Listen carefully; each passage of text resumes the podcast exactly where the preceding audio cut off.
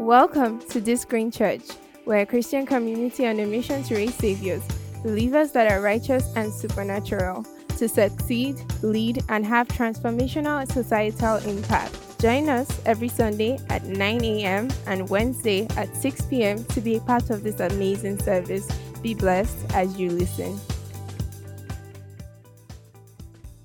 Okay, let's see John one twelve.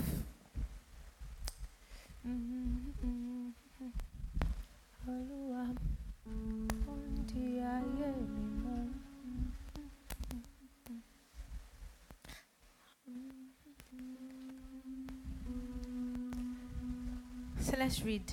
Yet to all who did receive him, to those who believed in his name, he gave the right to become children of God. Glory to God, we are children of God. Next verse, please, thirteen. Children born not of natural descent, nor of human decision, of a husband's will, but born of God. Hallelujah. We are born of God. Glory to God. Glory to God. Tell the person beside you, you are born of God. I am born of God. I am the child of God. God is my daddy. I am God's son. I'm not orphaned.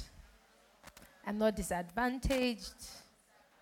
I'm wow, wow, wow. I'm always I am always helped. I am God's favorite child. I know I've said this before that God doesn't have favorites, but if all of us are saying we are God's favorite child, do you get it? So God, yes, God doesn't have favorites, but I'm God's favorite child and you are God's favorite child. So all his children are his favorite children. But again, he doesn't have a preferential treatment towards us. Um, yeah. Whoop. So besides still waters, Besides still waters. Um, so the purpose of this teaching is to help us realize that we are free to have desires and ambition. In fact, that it's important that we have desires and ambition, that we have a strong will and desire to dream, a strong will and desire to want much more out of life, right? A strong will and desire to desire beyond your immediate circumstance, to desire beyond what you see now, to desire even beyond what you were born into, right? So um, I know how we generally hear generational curses, right? We hear it a lot, and sometimes we think that it's it's just the things that they have gone to plant under the ground, right? But the fact is that we inf- we reinforce generational character, we reinforce habits. Right, we reinforce habits, and largely because of what you see, you're born into a certain community, family, and um, you see a pattern, you become aware of the pattern, you enforce the pattern, you then see it in your life. Do you get? So a lot of times, yeah, there, there may be things hidden on the ground, whatever, but a lot of times too, we reinforce these generational patterns. We actually reinforce them. So the truth about it is that the way to stop a generational curse or whatever that is, right, beyond understanding, first is actually to be aware of who you are in Christ, right? That there is now a new chasm, right? And this blood has drawn the line between you guys and me, right? And you guys here is them, between them and myself, right? And so whatever used to affect you cannot affect me, right? Whatever used to be patterns cannot affect me. And it also calls us to be diligent in, you know, paying attention. Oh, this thing is a pattern. These things are patterns, right? They're not happening. They're not going to happen in my life. And you be careful not to reinforce them as happening in your, happenings in your life as well, right? So I'll take this as a word for somebody. But yeah, so um, be careful not to reinforce them as happenings in your own life. If not, you see a repeat, right? So if you don't want to see a repeat, anything you don't like, you don't tolerate, right? Anything you don't want to continue seeing, you tell it no. You've ended here. Your reign has ended. Your rule has ended. Not here. Not here. Not anymore. Not today. Not yesterday. Not anymore. Why? Why do we have the right to? Because I now belong to a new family. So let's just say in this family, they said that uh, they should marry at thirty-one. Or it's a trend or a pattern that you see, or here, um, um, they don't have children. Or every child they have, they have like fifteen miscarriages before they have children. And we know this, these things I'm saying are not out of line. People who have these situations, they have fifteen, maybe three miscarriages, fif- three fifteen miscarriages before they finally have children. Or it's a pattern that all of them, when they marry, sha, they, their husbands leave, they, they have married like fifteen husbands. Um, crazy things happen, right? People have patterns that, again, I'm not sure why I'm saying this, but okay, I'll continue. Many things happen in people's lives, right? And it's very possible that, yeah, generational, whatever. But you owe it to yourself to reinforce a new generation. You owe it to yourself to reinforce a new family, right? You owe it to yourself. Don't be blind, though. Don't be blind. Be aware. And don't be, don't be foolish. Don't be foolish. Don't be foolish. Um, the covering of Jesus over you has to be reinforced. So don't be foolish, right? I hope you get what I mean. Don't lay in your house and not do anything. And doing anything is actually prayer, in your confessions, making the right decisions and steps to make sure you circumvent whatever existed. Do you understand? So being unaware doesn't do you any good, right? Being nonchalant is even worse. I know. I know, but eh, I said, what else? What do you want to? Nah, it doesn't make you any better. So be aware. Don't be nonchalant, right? But every single time, reinforce your victory, right? There's also a part of learning. Don't be foolish, don't be unaware, don't be nonchalant, right? Anything you don't want, anything you want, you don't want or you want to change, you make deliberate efforts to reinforce the new over the old. Do we hear? Do we hear? So I don't want us living under bondages that God did not, that's not your new life, right? That's not your new life, right? I promise you, eh, the blood of Jesus, this one that we like sprinkling as perfume, is more than enough, is more than enough, is more than enough over that life situation, is more than enough over that repeated, it doesn't matter if it's been twenty generations before you. I promise you that it doesn't matter. It doesn't matter if it's been three generations before you, but that you want it, you don't want to see it again, is more than enough. And because you're a child of God, you have authority, right? So you enforce from the place of, God is my father. Right? The baba, baba, baba people, or the babanlas of your family, they don't affect me anymore. Right? The whatever happened there doesn't affect me. So I'm not going to see what you guys have seen. Right? And you declare the word of God over your life on those areas. If there are specific areas you've noticed, pick prayer, pick Bible verses, and anchor your faith in those places. Right? And repeat God's word consistently over that matter. And in cases where you need to learn, have to do therapy, so you get out of a, a certain mind environment, please do it. Please. I'm very certain at this point that this is for somebody or more people. So in certain situations where you have to do mind, you know, have to get out of a particular mind, mind setting, please help yourself and do it, right? Um, What you've seen for ten to twenty years of your life cannot be corrected in one minute. It's impossible. If they've lied to you, it's not possible. It's not magic. It doesn't work like that. Because what you've seen has become ingrained as reality. So you want to stop seeing it as reality. It means you're cultivating new realities, right? So be careful, be very careful to reinforce only what God has given you, right? It's why it is not foolishness when sick people say, I am... Um, strong, how do they say it? I am strong. I am strong, right? It's not foolishness. Again, you won't go to the doctor and say, what's wrong with you? I'm strong. Okay, you can leave. So, right, but again, get my point. So be careful to reinforce what you want to see, not what you're tired of seeing. Hmm? Are we good? Okay, so yes, um, the purpose of today is to help us understand that we can desire beautiful things. We can desire everything that God has put within us. And most importantly, we should desire, right? As believers, we should desire. So Psalm twenty-three, Please put, uh, yeah, Psalm twenty-three. The Lord is my shepherd, I lack nothing. Next verse. He makes me lie down in green pastures. He leads me beside quiet waters. Next verse. He refreshes my soul. He guides me along the right paths for his name's sake. Even though I walk through the darkest valley, I will fear no evil, for you are with me. Your rod and staff, they comfort me. Five, you prepare a table before me in the presence of my enemies.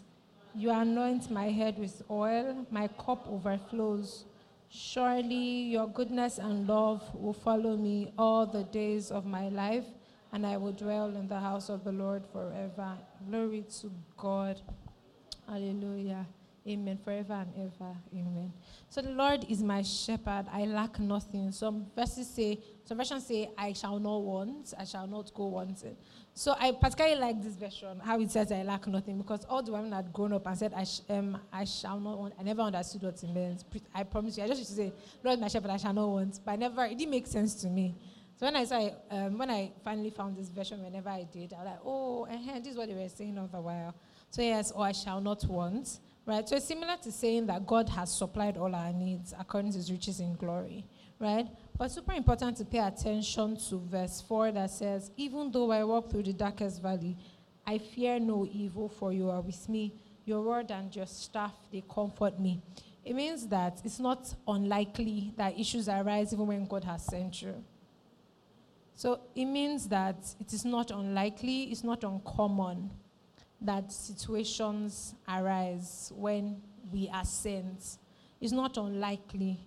It's imagine now that you say you want to go and do Access Bank Marathon, right? This is my sub anyways. But like imagine you want to go and do Access Bank Marathon and you get there. That's a long journey, but let's say you shall get there. And you say, ah, you know you and God, because I believe God cares about the mundane things as well. And then you believe that, oh, you and God, you're going. It does not mean now, if you faint at the third kilometer, God is still, God did not send you, right? It does not mean, but I mean, because you have sense, you'd have started running since. It's not the day they say Access Bank is running, you start running, because you may run out of life, but that's another story. So that's a joke. But we get my point, that even though we walk through the darkest valley, we fear no evil. I was listening to something, I heard something last week, and what they said was um, that we must believe that all things work together for the good of those who love God, right? And so that even if uh, even if the alley looks dark, even if the circumstance looks very, very fruitless at the moment, even if it looks stressful, even if it looks tiring, even if it looks like there's nothing coming out of it, right? We know that he is with us. We know that he is with us. That our greatest confidence is the fact that God is with me. God is with me. God is with me. God is with me. Right? Even if you carry your two left legs and enter job, God is with me. Right? He's not leaving me alone. He's not letting me be. Do we get? He's not, we're not orphans. So God is with me. Right? So um, the leading of the Spirit is central to living well. God doesn't want us to lack. Right? So we know that God doesn't want us to lack anything. However, God is not going to throw money at us. I wish he did, but he will not. So God, I wish so. But God is not going to say, hey, hey, hey, say, say, it's fine, girl. Uh-uh, smile for me. I love it. Take money. God is not going to do that. I really wish he would. Maybe I have, God, take this as motivation to do it. But yeah, he won't. You can do it. But yeah, so like God will naturally not do that, right? He won't just throw money at us, right? But he will lead us into prosperity, right? He will lead us into believing that we can do much more. He will lead us into seeing that we can do much more. He will lead us into then doing much more, right? Applying ourselves, right? Pushing us here, nudging us there, right? And all of this comes from our, the inward witness, right? We know, if you've been to this for a while, you know that we teach here that the greatest leading every believer must rely on is the inward witness. Not even a third party. Not even the prophet that lives in your compound. Right? Not even the prophet that has told your fifteen generations before you um, all the life situations and it happened. Not even that. Right? But that because you carry the Holy Spirit, right? You have God's answers within you, right? You can expect to be led in everything. We can expect to be led in everything, right? So, um, you know, so it means that there will be spirit-led physical and mental activities, a time of process and growth, right? Then God will lead us in plenty. So it's like bricks upon bricks, right? Bricks upon bricks, right? In that's why here in T G C, we all say strongly, get a job, get a job, get a job. If you're not getting a job, add to your skills, right? Add to your skills, get a job, add to your skills. Don't sit down and sleep. Don't sit down and wait for money. Don't, mm-hmm, mm-hmm, mm-hmm. How many times did I say it? Mm. Three times, hold your ear. Don't sit down and sleep, right? Don't sit down and sleep, right? A lot of things that we see out there has taken years of hard work. Years of hard work. I like, mo- me, I like Tumbo Tumbo. I like that I just move land and dollars is raining. I like that I moved left, a billion dollars on me. I love it. But does it really happen that way? Not true. Not true. Not true. Not true. So we apply ourselves. If you're in T G C, a character trait of T G C people is that we're not lazy. A character trait of T G C people is that we are enterprisal. We apply ourselves. Even if you do a nine to five, you have the spirit of ownership if you're in T G C. If you don't have it before, I've said it now, it's now your head. So really, you apply yourself to the work that you do. And if you run a business, you apply yourself. You apply yourself. You're in school, apply yourself even much more. Even much more. Even much more. Even much more. And the group of people that say, I'm going to school, I don't have, I don't have any plans for the degree. No problem. But apply yourself. Right? Unless unless you actually have built a company already that is waiting to employ you. Ah, you may actually end up using that certificate too. Maybe not the course, but the degree you graduated with. I'm, I'm, at least I know I, I'm right, but some people, some of us, some. I mean, it's great now that there are a lot of jobs that don't even ask you for what you graduated with. I'm happy for us all. I'm happy that there are a lot of, you know, jobs that don't want to ask you. In fact, they don't even know if you've graduated. You only told them. They didn't even ask you bring your, what they call it, N Y C something, your school degree something. But there are a lot of jobs as well that will ask you, bring your proof of graduation. You say you graduated with a this, now bring your results. There are, a, there are a lot of jobs. And as long as you haven't built a company where you are setting the type you will get, ah, do well in school.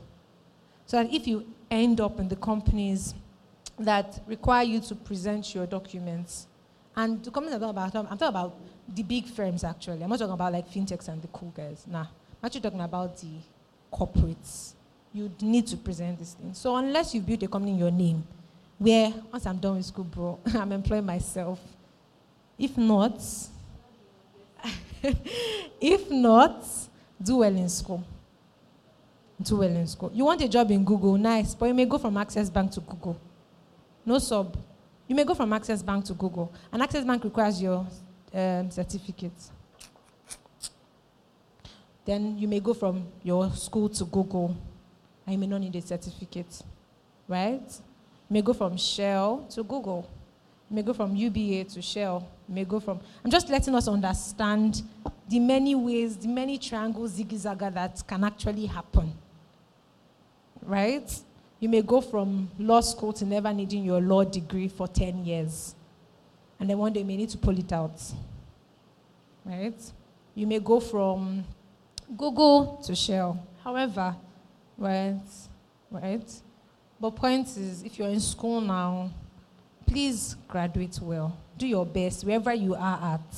Do your best, right? Do your best wherever you are at. Do your very, very, very, very best. Awesome.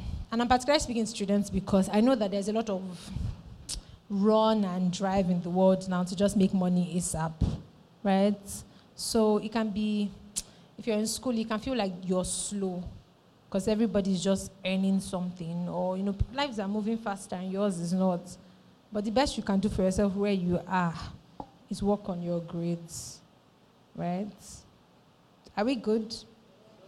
Thank you, guys. Okay, so um, the leading of God's Spirit will lead us into peace and refreshing, but that is not all, right? He would also lead us through dark valleys so that in the presence of challenges, we are stretched, right? So the tra- presence of challenges is not the absence of God, right? The fact that it is hard and turbulent does, does not mean that God is not in it with us, right? The fact is not easy peasy. The fact that it doesn't feel like vanilla cake doesn't make it anti-God's will, right? The fact that you have to wake up every day and apply yourself to that job is not anti-God's will. The fact that you're taking a course that's costing you money is not anti-God's will, right? The fact that your friends are sleeping but you have a course to do is not anti-God's will.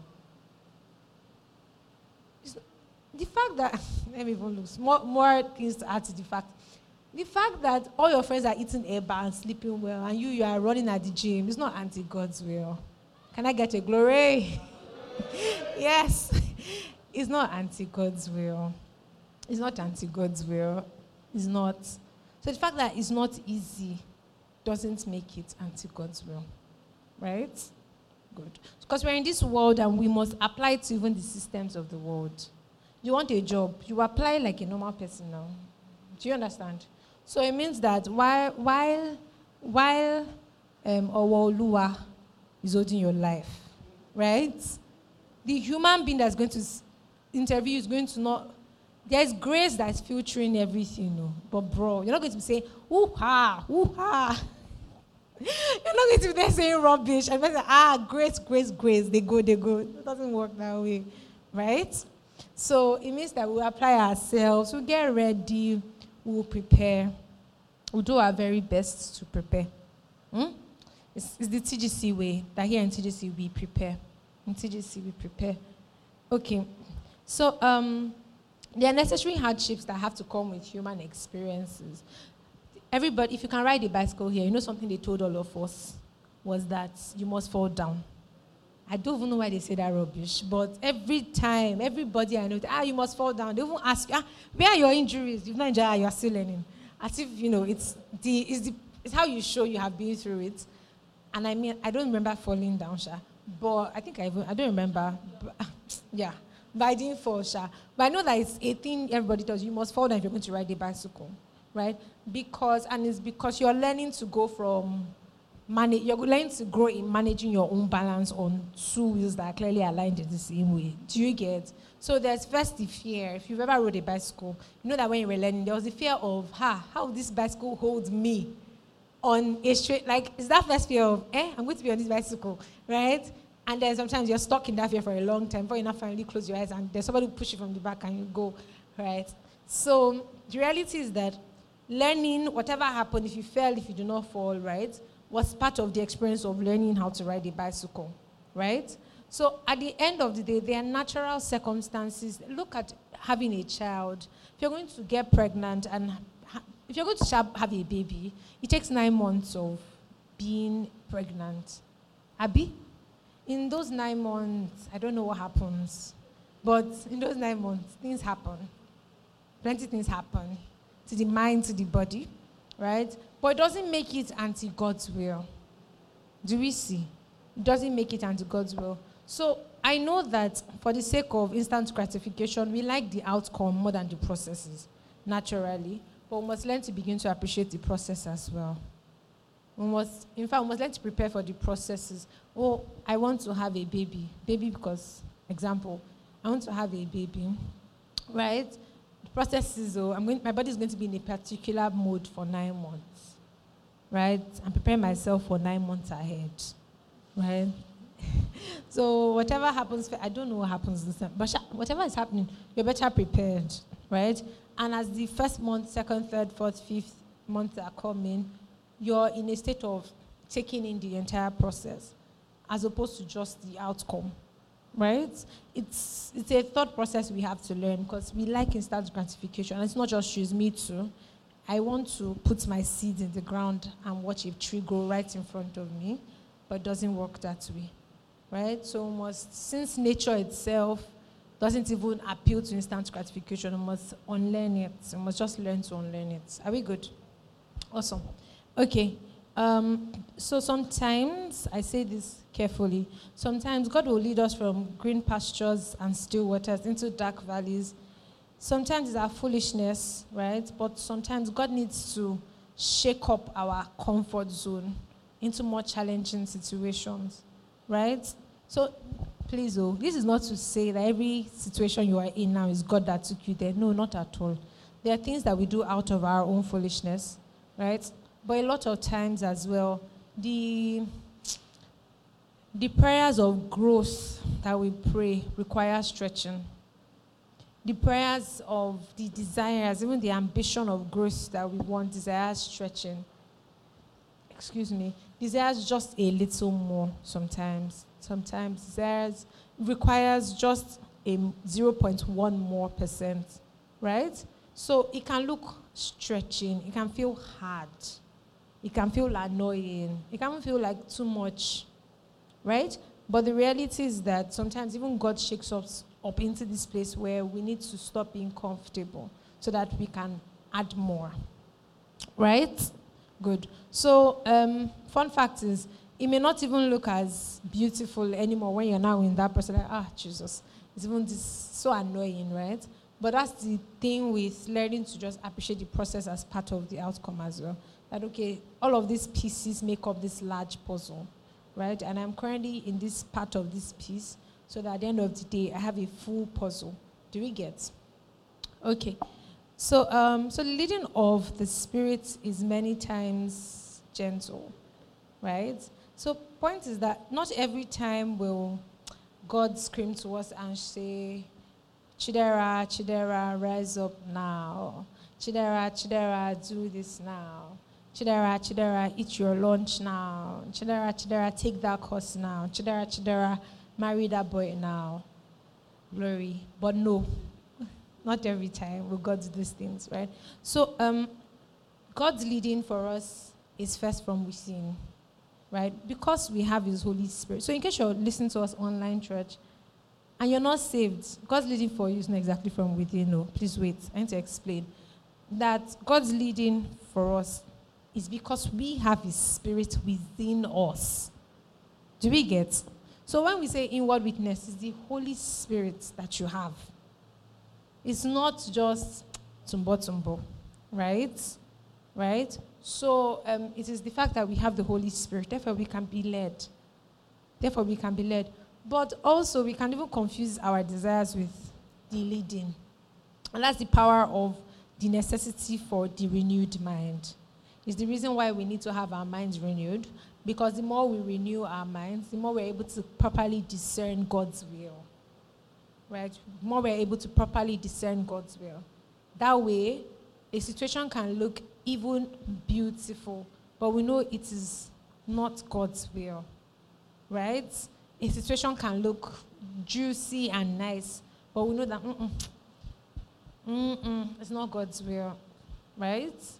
Um, for instance, you have a job where you earn one hundred K, and you get a new job offer that's going to do four x that, that's four hundred K. Sounds like a good thing, Abi.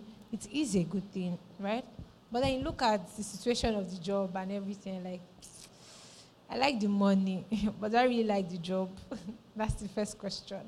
And then maybe you pray, spend time, or not even spend time, but you pray and then you check, like, nah, nah, it's not it, right? It can look nice and juicy, but doesn't make it God's will, right? Doesn't make it God's will, right?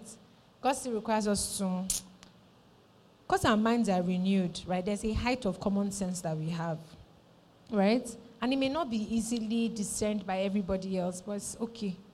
So it's sometimes, there'll be times when you have to turn down the easier for the harder. There are times when we have to turn down the less appealing, pardon me, the greater appealing for the less appealing, right? Right? Because sometimes God is not even leading you in that way yet, right? Okay, so I just realized I say right a lot. Actually, I just realized it this week. I was listening to myself say something. You know, somebody had said it like two weeks ago and told me, um, you say write a lot, and I'm like, ah, no, it's not that bad. And I listened to a voice note I sent somebody write, and I'm like, I listened, I said like write fifteen times in one voice, I'm like, wow, right? So, sorry, so yeah. So yeah, we're all growing, right? And ah, leave it, thank you. So yeah, we're all growing, thank you. So um, sometimes it is, so many times, let's look at First Kings nineteen, eleven to thirteen. So you know how we say flesh and spirit? When we say flesh every time, it's not about your skin. It's about the carnal man led by his desires, right? So um, it's only the carnal man that needs chairs to fall down to realize that God is in that room, right? If there's anything I know that is super important, is that we must learn to agree first that this spirit move, however we may have termed it, happens even when there's just teaching. It's imp- hey, God, this thing is so important. It will save you. I've learned it from myself, and it will save you. So that the day that there's a guest minister and they not touch your head, you don't feel left out. And the day that your pastor only taught you and did not lay hands on anybody, you don't feel like not, no deliverance was done. And that way, you don't undermine the power of God's word, because they do not shake hands, they do not shake table, they do not shake chairs, right? Because I know that typically when we call for, typically when you call for crusades, deliverance service, people show up in numbers. But when you say, okay, let's read the book of this, let's you know take a big a big dive into these books, everybody disappears, right? Because we think that it's only for a select few. And we think that those ones are more like Indomie noodles. You cook them fast, fast, fast. Everything's ready now. And the other ones will take longer time. But the beautiful thing about it is that when they've delivered you in the church, as you are here like this, ah, the demons are there waiting for you. And I'm not joking. What did Jesus say to the guy that he healed and told him that he should be careful? So that, because something I'm going to paraphrase about how they come back, to check the space and come back seven times, worse than the first. It's literally the state of the man that was literally just delivered. It's what happens. So when you now go back to this, your space and ah, that situation that they delivered your mind over, you even felt joy over, you were delivered from, you know, free from, and you felt so free in church. When you go back to your space and the enemy creeps again up in your mind and tells you that, mm-hmm, it's not you, but Shebi, this happened. Your pastor is not going to hold your hand that time and do character with you. In fact, you're less likely to remember the character brochure in that, that time, right? So what happens then is that you remember the word of God.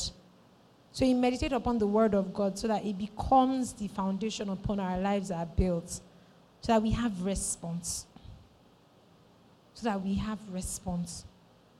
Something P T has said that twice now is that um, strongholds now appear in mental whatever, whatever, like, you know, depression and all of that. I think it's been like that for the longest. It's just more, let me just be more aware now if you ask me, right? So the truth about it is that when you're now in your space, when self-doubt creeps in, when fear creeps in, the falling chairs are in church, oh. And thankfully, we don't do mantle here, so I even love it. It's not that you now go and ah, where's that handkerchief? You now rub your head to your toe. There's nothing to rub on your body. So at that point, what will you do? You need God's word. Do we see? So we need God's word, right? So it's only the carnal man that expects only the move of that, appreciates the move of God because chairs fell. In fact, it's only this carnal man that appreciates the move of God only when the anointed man of God or woman of God is speaking to you. What once God and telling you your room? What happened to them? They are not good enough. So, again, because we are led by God's Spirit, we expect to be led in every circumstance. Good? Good? Awesome. So, yes, uh, let's go. The Lord said, "Go out and stand on the mountain in the presence of the Lord, for the Lord is about to pass by." Then a great and powerful wind tore the mountains apart and shattered the rocks before the Lord. But the Lord was not in the wind. And the wind there was, after the wind, there was an earthquake, but the Lord was not in the earthquake. Next verse. After the earthquake came a fire, but the Lord was not in the fire. And after the fire came a gentle whisper. When Elijah heard it, he pulled his cloak over his face and went out and stood at the mouth of the cave. Then a voice said to him, "What are you doing, Elijah?" So we see here that here, this was O T, where God is even more dramatic, right? He wasn't in the fire, he wasn't in the earthquake, wasn't in the, in the, in the whirlwind, he wasn't there. All of those had ended, and then we see his voice. Do we see that God is not always in the gym, gym, gym? He's not always in the dramatic, right? It's not theatrics, so he's not always acting Wole Soyinka with you, right? He's not. It's not always drama.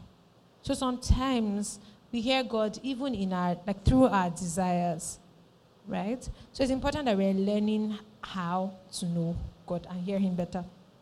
So sometimes it's as easy to miss it because it's not as heavy, right? And it doesn't always, and sometimes the dramatic may not always begin until we have learned to appreciate the subtle, the gentle, the quiet, right? Um, I remember Supply of the Spirit, Prime Minister Remy was teaching us about how um, she went from, she was talking about gifts and all of that, and how she went from praying, healing, and then praying, catching up on prompts for people in other nations, right? And she tried to walk us through how it started, how it happened, and even more stories on where they are today. And you realize that it was simply fruits of faithful working with God. I mean, that's how I interpret it. It was simply the fruit of somebody who simply chose to work faithfully with God, who simply chose to stay with God and allow God redefine her being.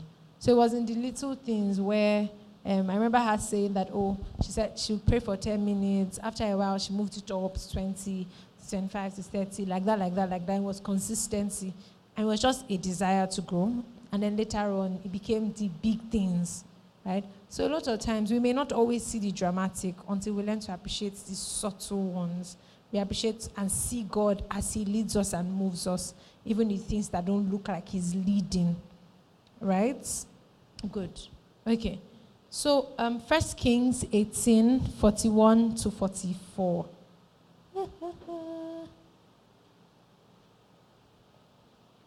And Elijah said to Ahab, "Go, eat and drink, for there is the sound of heavy rain." Mm-hmm.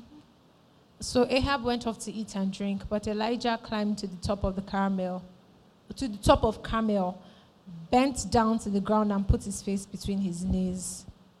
"Go and look towards the sea," he told his servants. And he went up and looked. "There is nothing there," he said. Seven times Elijah said, "Go back." The seventh time, the servant reported, "A cloud as small as a man's hand is rising from the sea." So Elijah said, "Go and tell Ahab, hitch up your chariot and go down before the rain stops you." So we see here that first, this is actually a man that had learned to, first, I mean, then they were moved a lot by signs and these things. But this was a man that had learned to simply trust that God, that the, he didn't have to look as big, right? Quite frankly, because according to what he said, my hand is like this now. So if the cloud was as small as this, I don't know how it looks like rain, sha, but it's literally this small, right? And for him, that was more than enough. That was more than enough to know that, mm, something, rain is coming, rain is coming, right? Rain is coming. In fact, it even means that if Elijah had outsourced this task to this guy, it would have not happened. Because he would have, if, if Elijah had traveled, for instance, and told him that, oh, God has said rain is coming, go and check, go and check. The guy would have gone to check, and at that seventh time, come back and say, "We've not seen it yet."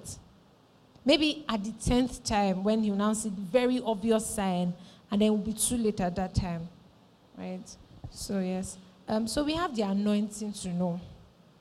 If the guys in the O T knew, what more we? We have the anointing to know. We have the anointing to expect to know. Somebody should help me. Tapa. Tapa. So we have the anointing to know. Let's look at John fourteen, fifteen to seventeen.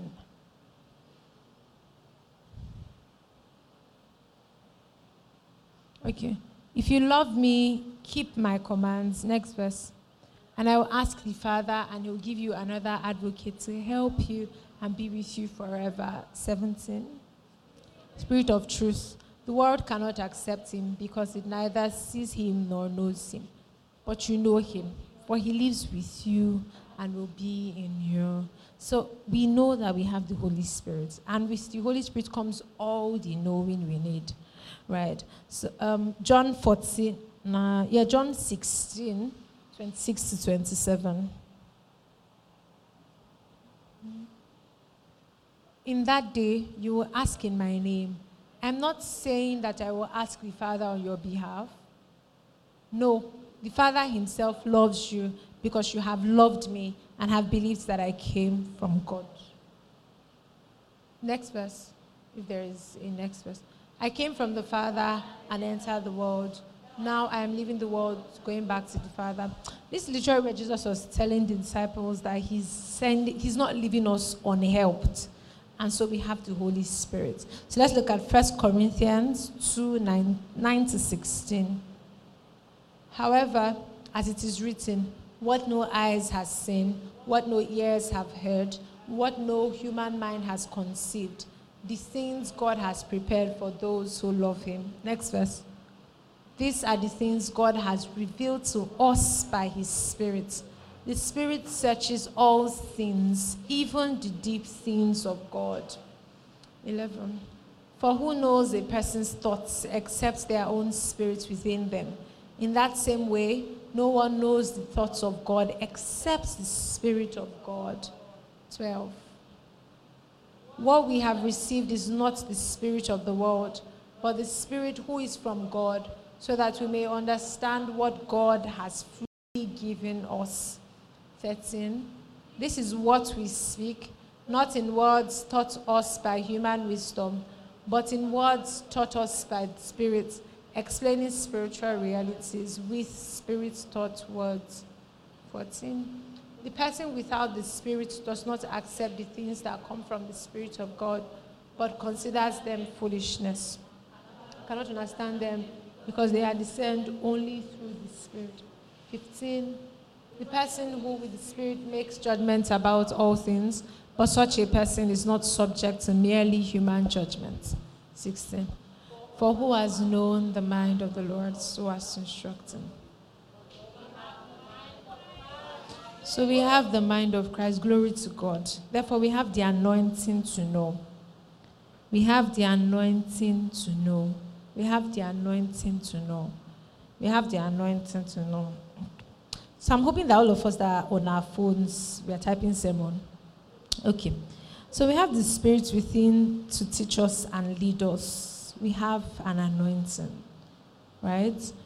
We have an anointing to know, right? Remember, again, he says, he, he makes me lie down in green pastures.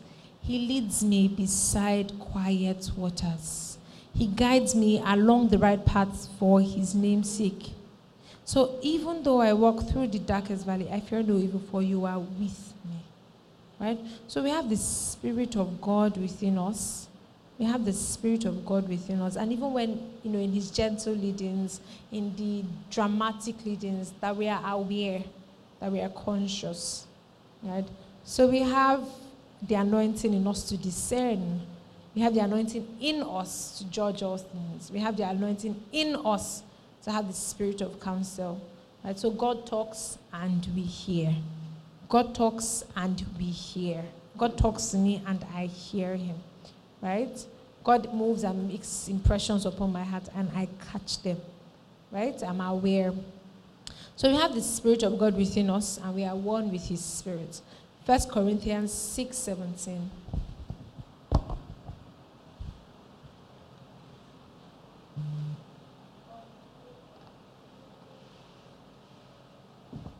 Let's go, please. But whoever is united with the Lord is one with him in spirit. Romans eight fourteen to sixteen. Okay. For those who are led by the Spirit of God are the children of God. So it means that because we are children of God, we can expect God to lead us by his Spirit. fifteen. The Spirit you receive does not make you slaves so that you live in fear again. Rather, the Spirit you receive brought about your adoption to sonship. And by him we cry, Abba, Father. sixteen. The Spirit himself testifies with our spirits that we are God's children. So we know that we are God's children and that God will lead his children by his Spirit. So we expect to be led. We expect to have answers around us.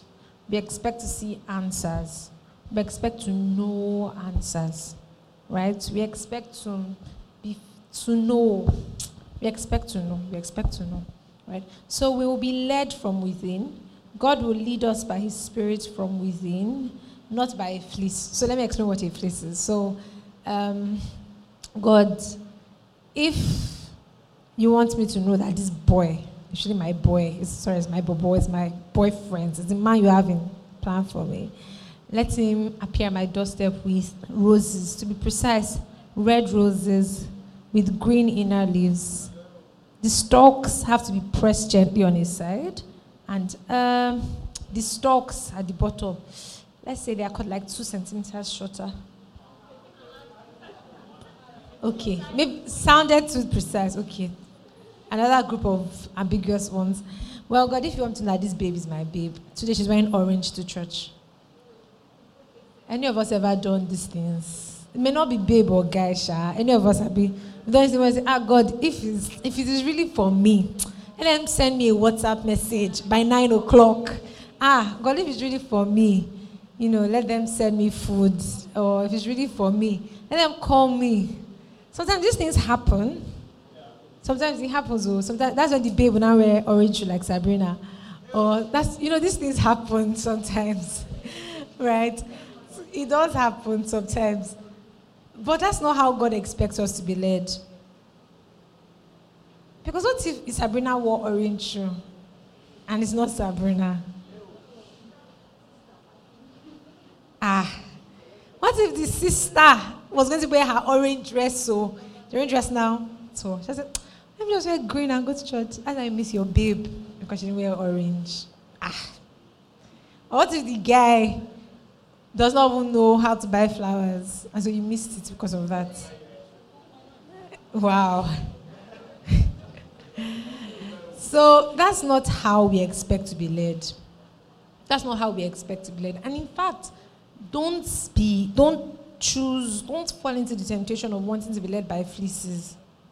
That they work sometimes does not mean that they are always right.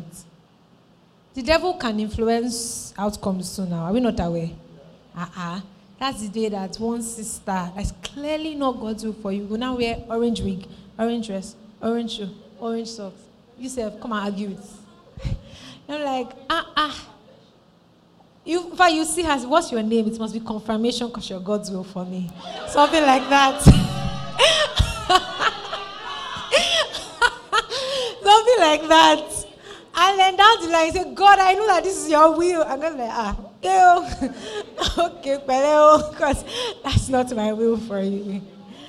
So the enemy can, I can, put together outcomes as well. It's not puzzle. Just move this, move this, move this. It's puzzle now. As if you want to play games. Okay. So be careful not to do fleeces so you don't enter trouble. Don't enter trouble. Right? Or, um, God, if this job is really for me, ah, let them call me by twelve midnight. Let them send me a message by twelve midnight. That it works sometimes does not make it, the, does not make it proper. Does not make it the way a child of God should be led. You want to, as much as possible, eh, reduce the barrier of, like, the possibility of risky judgments. So you want to run, operate from a place that you are certain of, which is are leading by the Holy Spirit, the Word of God. All right? God's spoken word, God's written word, God's Spirit within us. But not from a second, from a place where we have chosen the circumstances by ourselves. Do you see? So you want to be careful. So please don't choose your babe or your bro- boyfriend because you know you had you had told God he will wear green green pants today, and that's how I know he's my man, or something like that. Because I promise you, that that's the event that he went to N Y C P O P and he's trolling with the green. with the green. And you'll be shocked that it's not God's will for it. And then you live in dilemma. God, but I thought it was his will for, your will for me, right? I saw all the signs. Which signs do you see? Green. Green light. So let's be careful in these things, right? I mean, here, a lot of us, we are all in that place where relationships have become more important. Romantic relationships have become more important. Oh, sir, I'm not talking to you. Where romantic... No, he's shaking his head. So I had to tell him. You two, you know. So, literally, we've all become in that place where they are important, where relationships have become important. Every type of relationship, to be honest. But let's talk about romantic ones, where it's now important for you to open your two eyes and decide what you're doing with your life and who you're choosing to spend your forever with, right? So it's now very important. Don't go and outsource it.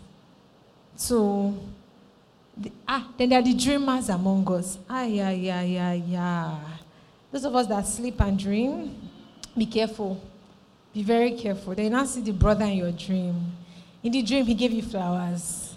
He even knew your name. He walked up to you in the dream. Fresh kid. And called your name. And then let's say he said, maybe you're my love or something, I'm guessing. And then you wake up and say, ah, God, God, God, that was word, word, word, word, word. This is spiritual, spiritual husband. Okay. So even when we have dreams, even when we have dreams, we must test them by the word of God. Personally, my personal approach to dreams is, I try not to take it too personal. I try to trash them. I try not to... Try not to take them too seriously, because I try to reduce the risk by which I may get error. So I try not to take it too serious until like, oh, this, I feel this, you know, really, really nudging my heart mm, on this matter. Okay, maybe there's something there, bad or good. Maybe there's something there. Maybe there's something to see. Maybe there's something to be aware of there. But if not, I try not to take them too personal, too seriously, right? Unless, sometimes I just know that, oh, this is important. I should pay attention to stuff like that. So, not by dreams and by visions, right? So, God gives us dreams, but how many of us grew up? When, you know this Michael Jackson song where he turns from a human to a wolf? Can't remember, Thriller. I, I, I hated that thing as a child, Jesus. And my parents, my siblings, everybody in my family used to be like the, we were the biggest M J fans. So every day they'll play that particular movie and that's music. I was gonna hide under the bed. So I remember one time growing up, I started having dreams about the scary part.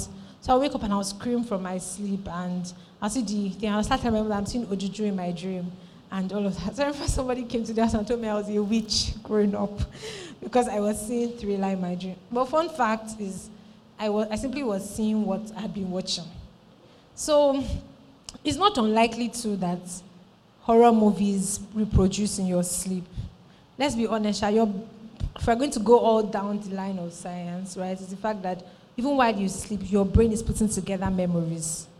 If we're going to go down that entire line of science, your brain is putting together memories, right? So sometimes your brain is helping you place a memory from four years ago to three years ago. I think I like to think I was very fancy to me. But it doesn't always make it your reality. I mean, I've dreamt of Powerpuff Girls, and this is not a joke. I've dreamt, I'm not, I dreamt of Powerpuff Girls one time, and the girl in pink, that pretty one, she was talking to me, and she was lost so much, she was chip, chip, all of that in my face, and I woke up feeling different, right? So, I woke up feeling very empowered. Ah, I woke up feeling like, bro, anybody will come near me, you know. Well, quite frankly, we can be led by dreams, but that's not how we must insist on being led and look, lean in to be led, right? So you want to scan everything, test everything by God's Spirit. Even good prophecies, yes, it's not only the bad things, even good prophecies. Sometimes some words are correct, but not timely. Let me think of something. I don't give a personal example. So let's just say, for instance, now um, you're serving in church, and then somebody comes and gives you words that this brother, that's your unit, is going to be your husband. Unless it's correct, unless it's true. But he's in a relationship at the moment. Ah, you now start setting leg for the babe.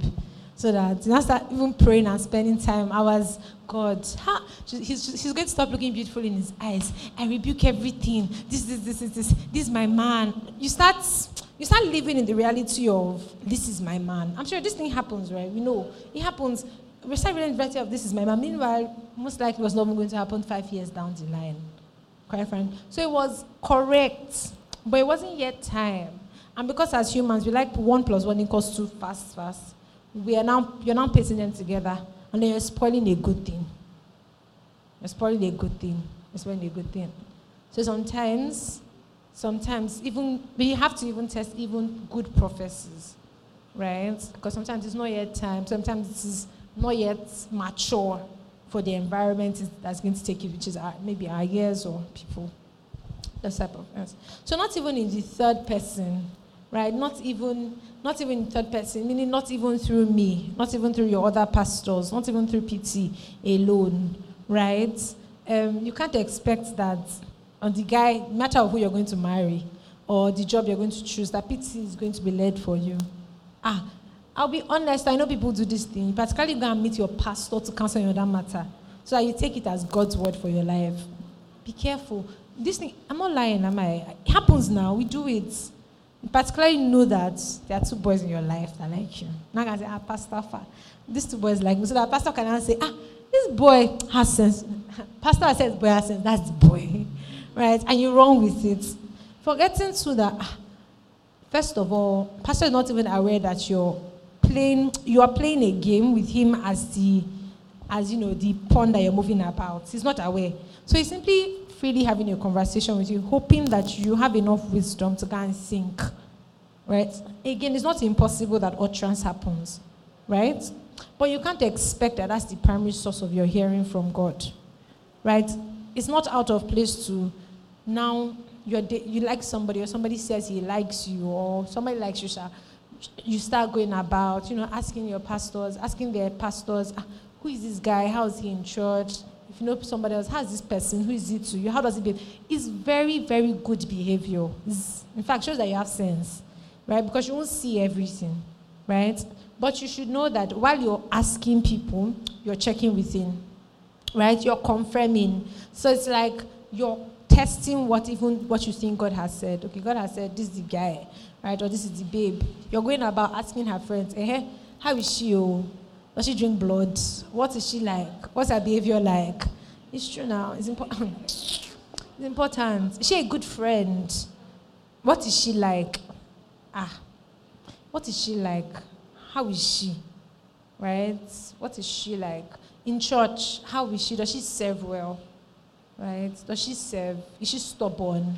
You know, those things, you go around asking, but it's important that your heart is also checking with God, giving it to God in prayer, spending time over that matter in prayer.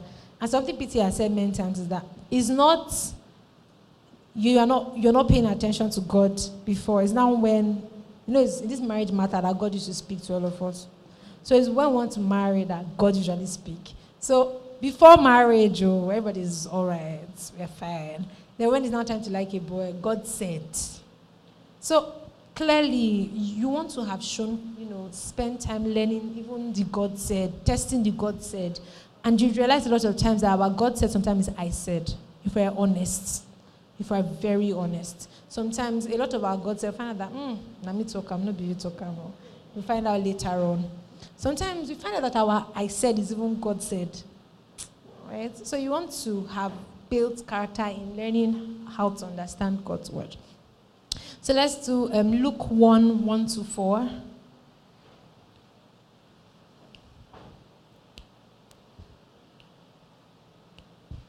Luke one, one to four.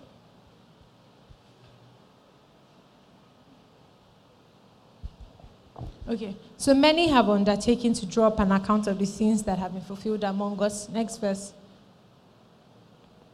Just as they were handed down to us by those who from the first were eyewitnesses and servants of the word. Next verse. With this in mind, since I myself have carefully... No, no, no. Okay, let's do this. Since I myself have carefully investigated everything from the beginning, I too decided to write an orderly account for you. Let's do N K J V. That chapter, verse three, N K J V.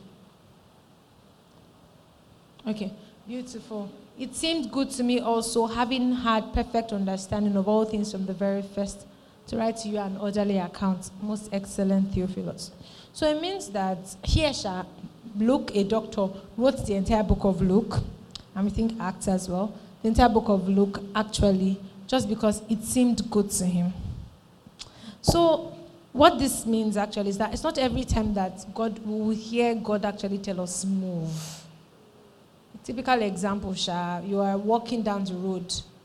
God is not going to tell you to not throw trash in, you know, right on the road. He's not going to tell, ah, don't throw trash there, right?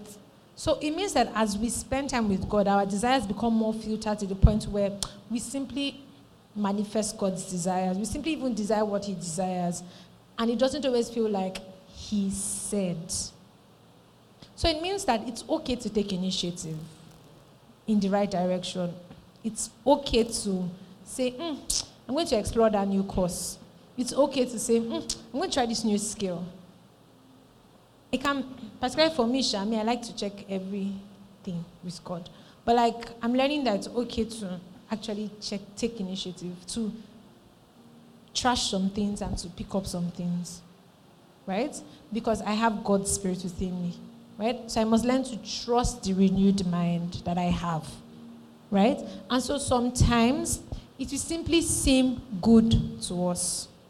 It will simply seem good to you to take a new course. It will simply seem good to you to like that brother. It will simply seem good to you to apply for that new job. It will simply seem good to you to add those skills. It will simply seem good to you to plan your routine better. It will simply seem good to you to start running, to start going to the gym, right? When you check these things, you see they are not bad things, Abby. But sometimes you can waste time in waiting for God to say, go and take that course. Do you get? So sometimes it's okay that it feels like our own desires as well, right? Um, so desires are not, and then sometimes when we feel like they are big decisions, we need to just spend more time in prayer, check in. And you know, the more that you spend time in prayer, it filters out. If it's meant to stay, it stays. If not, it just filters out, right? So desires are not wrong. God wants us to have ambitions. God wants us to desire much more. Much more than our hearts could think, ask, or imagine, right? That's what Ephesians three says. He wants us to desire even much more.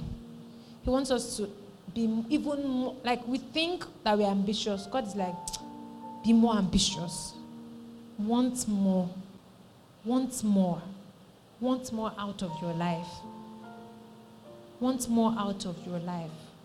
And it's not carnal or unrighteous to like the, thank you so much. It's not carnal or unrighteous to desire the things that don't look spiritual. Some of us have come from places where we think that God's biggest desires for us will only start and end in church or church-like things. Like, oh, He's going to say, be an evangelist, go to Israel, go to... Beautiful. It's a noble life. It's A noble life. It is a noble life. It's a noble life to be, be part of the fivefold. It's a noble life, right? However, right, even in those things that don't look like that, right, God desires us to want more out of life. God wants us to be more ambitious than we currently are. So let's look at um, Psalm thirty-seven, three to six.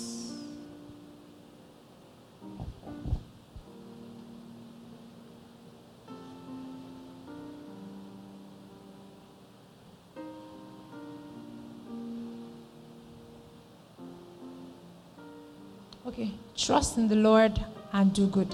Dwell in the land and enjoy safe pasture. Four. Take delight in the Lord and He will give you the desires of your heart. Whose desires? Desires of my heart. Five. Commit your way to the Lord. Trust in Him and He'll do this. Six. He will make your righteous reward shine like the dawn. Your vindication like the noonday and sun. So God expects us to launch into more, right? And because we know we are acting from a place of a renewed mind, a heart that trusts in God, walking faithfully with God, we can expect that our desires are being purified. Our desires are being filtered, right? So um, it's funny that we've heard about people that say things like, or I've even grown up in places where they say that if you desired it, then it's not God's will for you, right? Yes, I've heard it. If, like, for it to be God's will, it means that, let's say, for instance, I desire, I want a Benz. I really like Chevy, so I like, I want a Chevy, right? And because I desired something that big, right, it doesn't make sense that that's God's will. Therefore, God's will must be that I want something else lesser, right?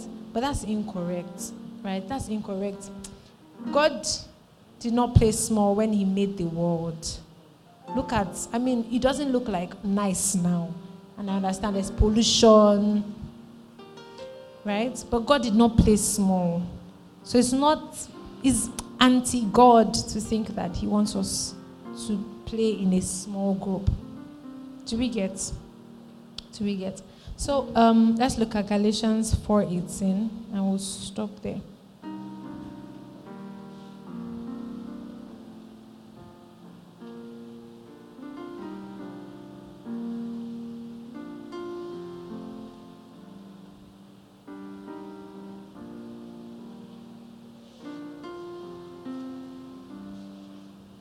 It is fine to be zealous, provided the purpose is good, and to be to. Yes, so it is fine to be zealous, provided the purpose is good. So today, basically, God is telling us to take initiative, right? It is easier to steer a car that is moving than one that is stationary. It's easier to come back. It's easier to say the car is moving, we can reverse, track our steps and go back. But the car is parked. Ah, what do you want to do? You need to start the car over, right? But if you're in motion, it's easier to, you know, go left, go right, reverse, and do roundabouts and all of that, right? So um, think upon your think upon your heart, and yeah. So what are those things that God has said you should do? But because He's not screaming at you, you haven't done them. Think about it though. And note them down and do them. And do them, right? The fact that he did not say, in fact, I get, personally, I get very worried when God is screaming things at me. It means that, ah, I'm saying it. That's how I, in fact, when God is screaming things at me and then a third person, person comes to tell me, ish, he has been saying it. For me, for me, it means that, hey, he has been trying to catch my attention for a long time on this matter. That's me. Right? So, what is God saying to you to do? But you're like, mm, it does not look that deep. Mm, it does not look like going to Israel to preach the gospel. Right? It doesn't look that deep. Right? Don't, let us learn to not, what's the word, de-emphasize, because it doesn't look that deep. Because by the time it looks that deep, it may be because, you know, you've spent too much time not doing it. And God is like, Auntie, you're not listening, move already. Or uncle, you're not move, listening, move already. Right? So God expects us to be people of initiatives. God expects us to take initiative, and he's fine with it. He's okay with it. He's okay with it. Sometimes it is in the support. You're a child of God, so you have God's spirit. He's with you, right? So sometimes it's even, sometimes you take steps, anybody can relate. You take the steps and realize that, ah, God is with me in this one. Anybody? Then sometimes, at times he tells you to take the step, then you take the step. But there's times that you just woke up and you're taking a step and just realize that, ah, God is with me in this one. And he clearly affirms those steps as, yeah, I'm with you here. Do we see? So, and even if you made a mistake, right? Even if you made a mistake, you can trust that God is too faithful to let your naivety, right, lead you to a point where you where you make mistakes that are unrecoverable. Do you understand what I just said? Like, God is too faithful to allow mistakes that we made from, I do not know, that wasn't your will, to be to be too bad enough to harm us. So again, he'll come back and, you know, remind us, no, get out of there, leave there, stop this, don't do that. You know, cut off those people, things like that.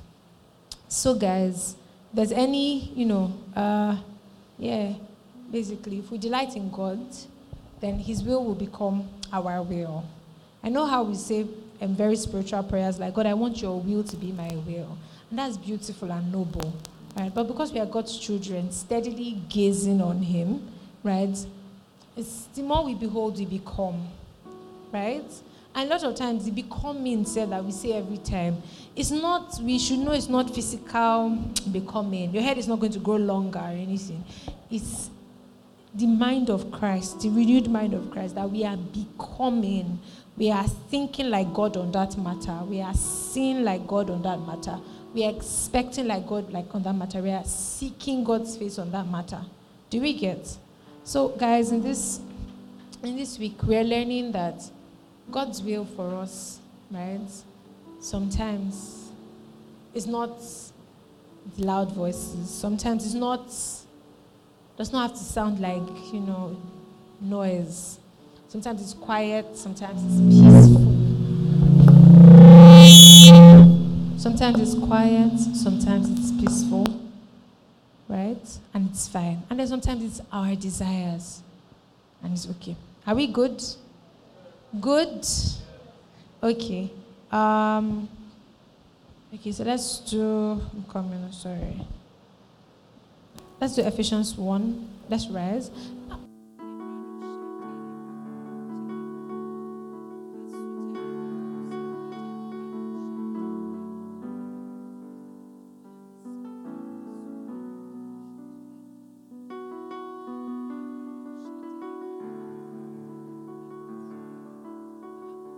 Of wisdom and revelation, that I know you better. So my eyes they see, my ears they hear, my heart perceives, and I understand. So that I'm pleasing you in every good way and every good thing. Thank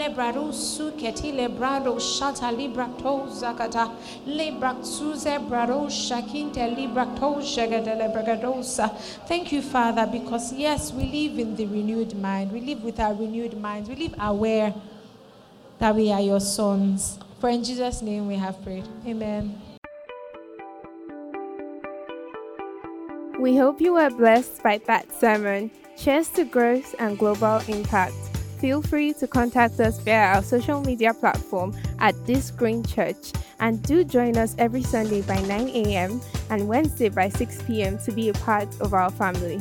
Remember, you are that Savior. You are light and life to your world.